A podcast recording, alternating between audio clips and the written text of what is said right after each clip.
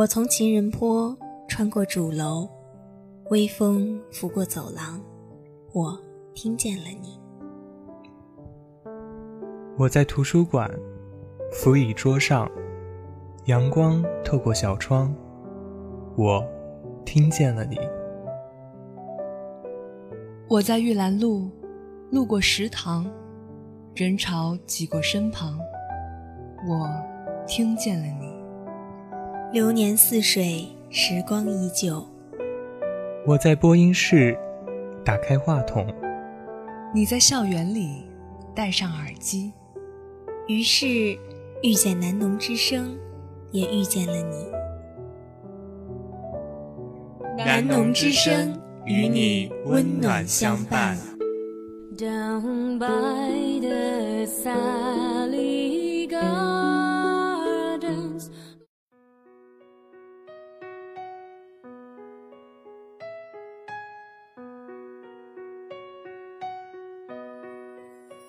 听众朋友们，大家好，欢迎收听本期的《高 C 不够》，我是小波晨曦。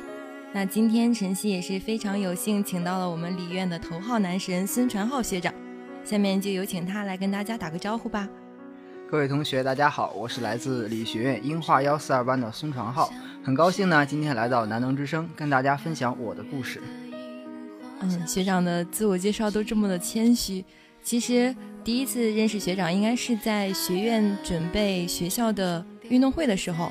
当时学长是要负责监督我们去训练，但是当时就觉得，哎，这个学长的性格好温和，而且学长站在那里吃冰淇淋的时候，感觉特别的帅。真的吗？有点小害羞呢。对，真的是。而且后来慢慢的，因为有加入雨花台嘛，所以跟学长的认识也比较的多，聊天也聊的比较多，所以就觉得。学长真的就是一个男神级的人物，所以特别想请到他来做这样一期节目。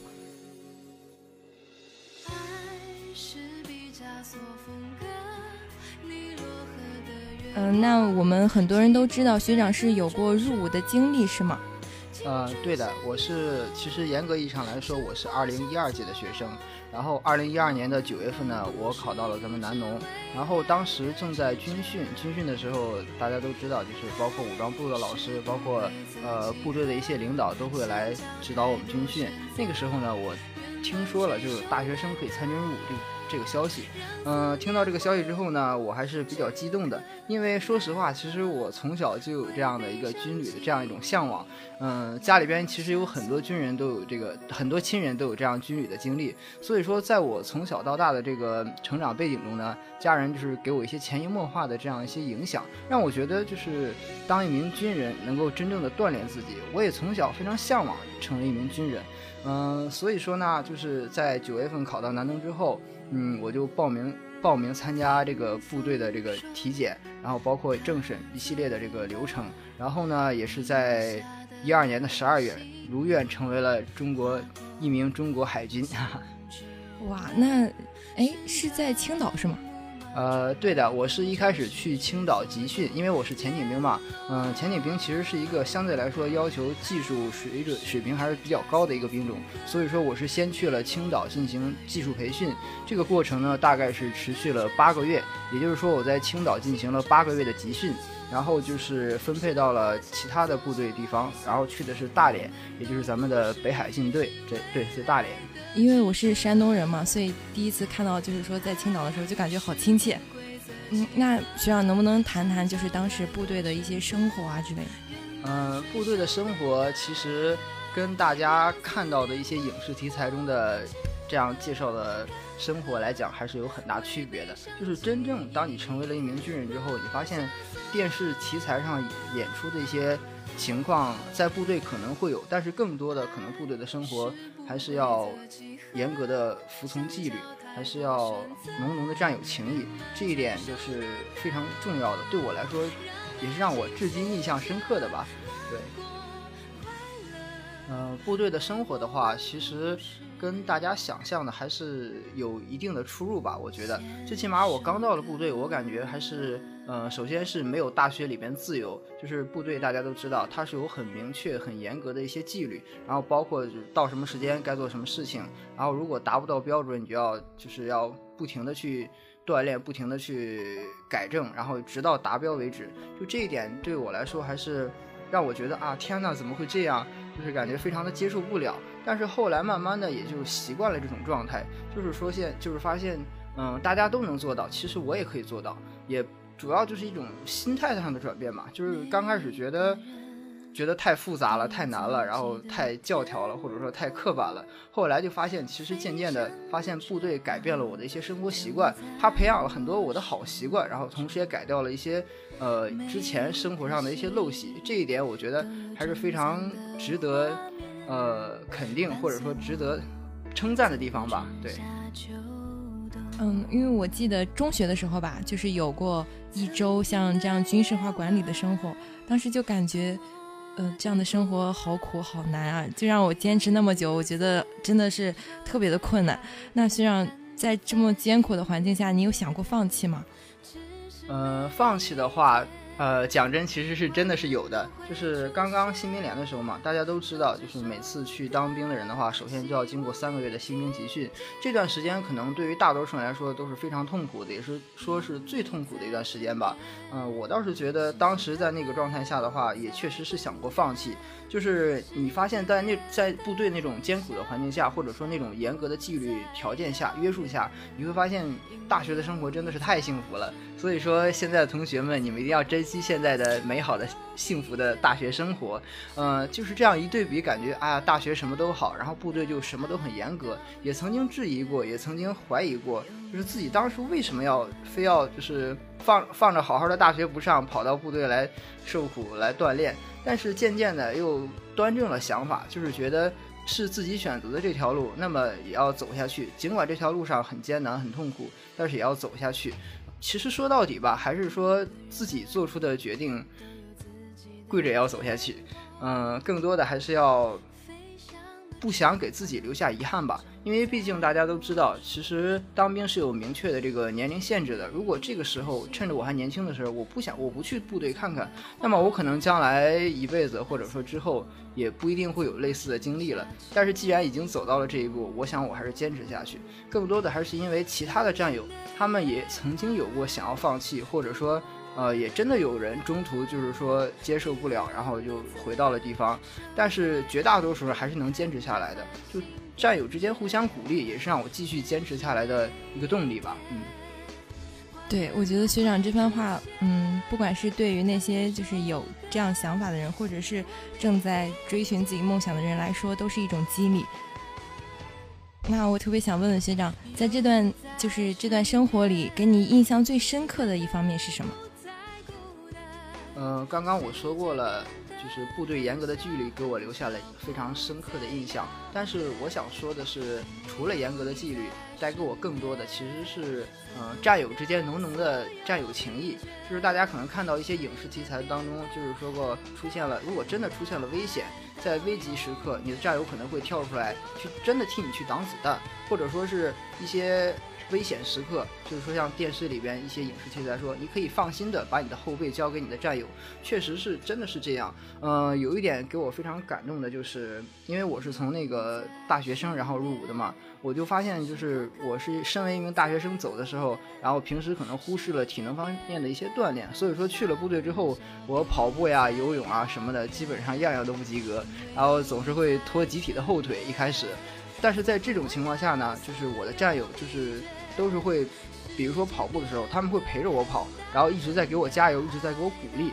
比如说在有一次就是长跑比武的时候吧，嗯，为了集体的荣誉，他们本来其实可以跑得更快的，但是他们却选择了继续自己一个人往前跑，而是回过头来在我的身边陪着我一起跑。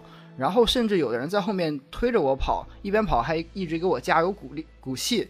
然后很多战友都是这样，这个时候真的就是让我啊，真的非常感动。他们明明可以有更好的成绩，但是为了集体的荣誉，为了战友之间能够共同进步，他们宁可放弃那些。呃，更好的条件，然后反过头来去帮助我，这一点对我来说真的是非常感动。我想，如果真的是出现了呃危急的时刻，我的战友们一定能够保护我，一定能够替我去挡子弹。这一点对我至今来说都是印象深刻。我也非常感谢曾经有这些战友们。对，而且我们现在听来也是感觉非常的感动。这种战友情、友情都是非常真挚的，而且这段回忆对于学长来说应该也是非常非常宝贵的。嗯，是的。我以前看到一篇推送，里面说学长曾经说过，呃，身为大学生，枪和笔都应该要拿起。那么也就是说，这段经历对于学长来说，应该是有一定的影响，也给你造成了一定的改变吧？呃，是的，是这样的。呃，首先来说，依法服兵役其实是每个青年的责任。呃，我们有义务为祖国的国防事业贡献自己的一份力量。同时呢，对我们个人来说，我觉得，呃，不管是拿起笔还是拿起枪，二者都能增长你的见识，丰富你的内心，只不过形式不同罢了。你拿笔学的是课本上的理论知识，但是你拿起枪学到的更多的可能是。对于人际交往，甚至是对于祖国大局意识的培养，嗯，二者都能对你产生非常重要的影响。嗯，就我个人来说吧，我觉得部队对我最大的影响其实是改变了我的一些思想，或者说是看待问题、对待事情的一些想法。嗯，就比如说我在当兵之前吧，就是刚刚考到南农的时候，其实我是一个非常内向的人，就是有一些，比如说上台发言啊，或者说是呃主动回答问题这种情况的话，对我来说都是呃不存在的，就是说不会主动去站在台上发言啊，主动去抢答回答一些问题，因为我之前或者说高中啊、初中之前都是比较内向的一个学生，但是。从部队出来之后，我就是觉得自己身上就是有一股责任，或者说一种意识，就是驱使着我。嗯，在别人都不站出来的时候，那么我要站出来，我就要做到一个表率，我就要冲到大家前面。如果有困难或者有危危险的话，那么我会第一个冲上去。这一点我觉得就是从思想上改变了我的想法。嗯，或者说是像现在来说，参加一些节目啊，或者是一些比赛的话，之前可能会想，是吧？就算参加这个比赛，自己也不是特别的上心，总是想啊，能够划一划水啊，就是那种随便混一混，或者说跟其他组员，让其他组员多去付出一点，自己在里面混一混就完了，这种想法。然后现在的话呢，我觉得，如果我真的想去参加一个比赛，而且我已经。报名参加了，那么我一定会尽自己最大的努力，甚至是百分之一百二的努力去准备这个比赛，去参加这个比赛。我要把自己最好的一面展现出来。嗯，原因的话就是刚刚我说过了，就是我一定要做的比别人更好，一定要在危险的时候，或者说是在需要的时候，我要站出来，我要站在别人的前面。就是这点想法，其实应该说是已经融入到我的。整个人的这个思想意识里边的吧，这种东西其实并不是看得见摸得着的，但是我觉得会影响我的一辈子。对，对，而且我觉得，呃，无论是今天录节目，还是就是像之前与学长一起参加一些院里的活动，我都感觉学长是一个非常上心的人，就是希望自己能够尽力做到最好，然后去准备的更好。我想要更好更远的月亮，想要为。的疯狂，想要声色的张扬，我想要你。哎，那学长应该是第十届，是第十届雨花台的义务讲解队的队长是吧？啊，是的，对。呃，回到学校之后呢，我呃了解到，就是我们理学院承办了咱们学校雨花台义务讲解队这样的一个志愿讲解服务的一个团队。那么其实。有我，因为我有过参军的经历嘛，所以我希望就是有更多的人去了解烈士的故事，因为这些烈士真的非常的伟大，我也希望他们的精神能够影响更多的人。所以说呢，回学校之后，我就主动报名了这个雨花台义务讲解队，然后当然非常荣幸也担任了第十届雨花台义务讲解的队长。对，对，其实说起来，雨花台跟我们南农之声的联系还是挺紧密的。就像小波、柯基、白果，加上晨曦和黄桃都非常有幸能加入这个队伍，而且，嗯，作为老队长，那学长是不是应该简单的来讲一下我们雨花台都是做什么工作的？呃，雨花台的话是从二零零六年起，是我们学校和雨花台烈士纪念馆进行合作共建，同时呢，成立了第一支雨花台义务讲解队，然后到我这一年二零一六年，正好是第十届雨花台。啊义务讲解队成立啊，我非常荣幸，我刚刚已经说过了，我担任了第十届的队长。每一届呢，我们会选出十六名队员，然后会利用暑假时间或者是开学之后每个周末的呃每个周的周末，然后去前往雨花台烈士纪念馆，向前来参观的参观游客讲述更多雨花台烈士不为人知的感人故事，去向游客或者向向外界传达雨花烈士的精神。包括他们的爱国精神，包括他们对党的忠诚与信仰，向社会积极传递正能量吧。那从我们一开始去面试，李新学也就有说这份工作有多么的苦，然后就说，而且当队长应该会承受的更多。那我觉得应该是学长曾经在部队的那段经历，让自己能够有这样的意志去坚持这么久，是吧？呃，确实是有一定影响，对的。那学长要不要对我们这些小队员们说点话呢？嗯，小队员的话，我当然希望我们这个雨花台义务讲解队能够办得越来越好，因为我相信每一届的队员都是非常优秀的。呃，在这里，我想对新一届的队员说的话，就是希望大家不忘初心，方得始终。嗯，因为首先啊，刚刚刚刚这个主播也说过了，就是做这样的志愿服务可能会遇到很多困难，或者说遇到一些。挫折和挑战，这个时候呢，我相信，呃，很多同学可能会选择放弃，选择逃避。但是我希望大家，既然选择了义务讲解，既然选择了加入这样一个团队，就能够把它坚持下去。遇到困难和挫折，希望大家能够主动克服，去想办法解决它。因为没有解决不了的困难嘛。有一句话不是说，只要思想不滑坡，办法总比困难多嘛？嗯，所以说希望大家遇到困难或者挑战的时候，能够坚持自己的初心。嗯，想想当时加入这个团队的时候所做出的努力，以及当时的自己下定的决心，就是真的希望大家为志愿服务做出自己的一份努力。嗯，这样的话呢，我觉得就算有再大的困难，也不可能会挫折你，也不会阻碍你。这样的话，也相信最后肯定会，大家会收获更好的自己，能够为志愿服务做出自己的一份努力。是的，而且晨曦觉得，我们既然加入了这个队伍，就一定会记得自己从一开始就做好了准备去迎接困难，去迎接挑战。那么我们这一届也应该会传承的更好。啊，我也希望每一届雨花台义务讲解的队员都会变得越来越好。好的，谢谢学长。那我们聊了这么多比较严肃的话题，来聊一聊轻松一点的。可以啊。那我想问一下学长，学长有没有女朋友呢？这个啊，主播要在这里给我争女朋友吗？没有啊，只是替很多小迷妹们问的，问问他们有没有机会啊。啊，可以把我的联系方式公布出去啊。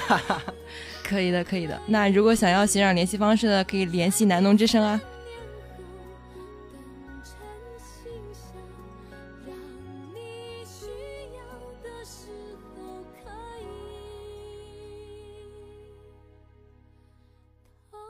好的，本期的节目到这里就要结束了。我是小波晨曦，那么我们下期再见了。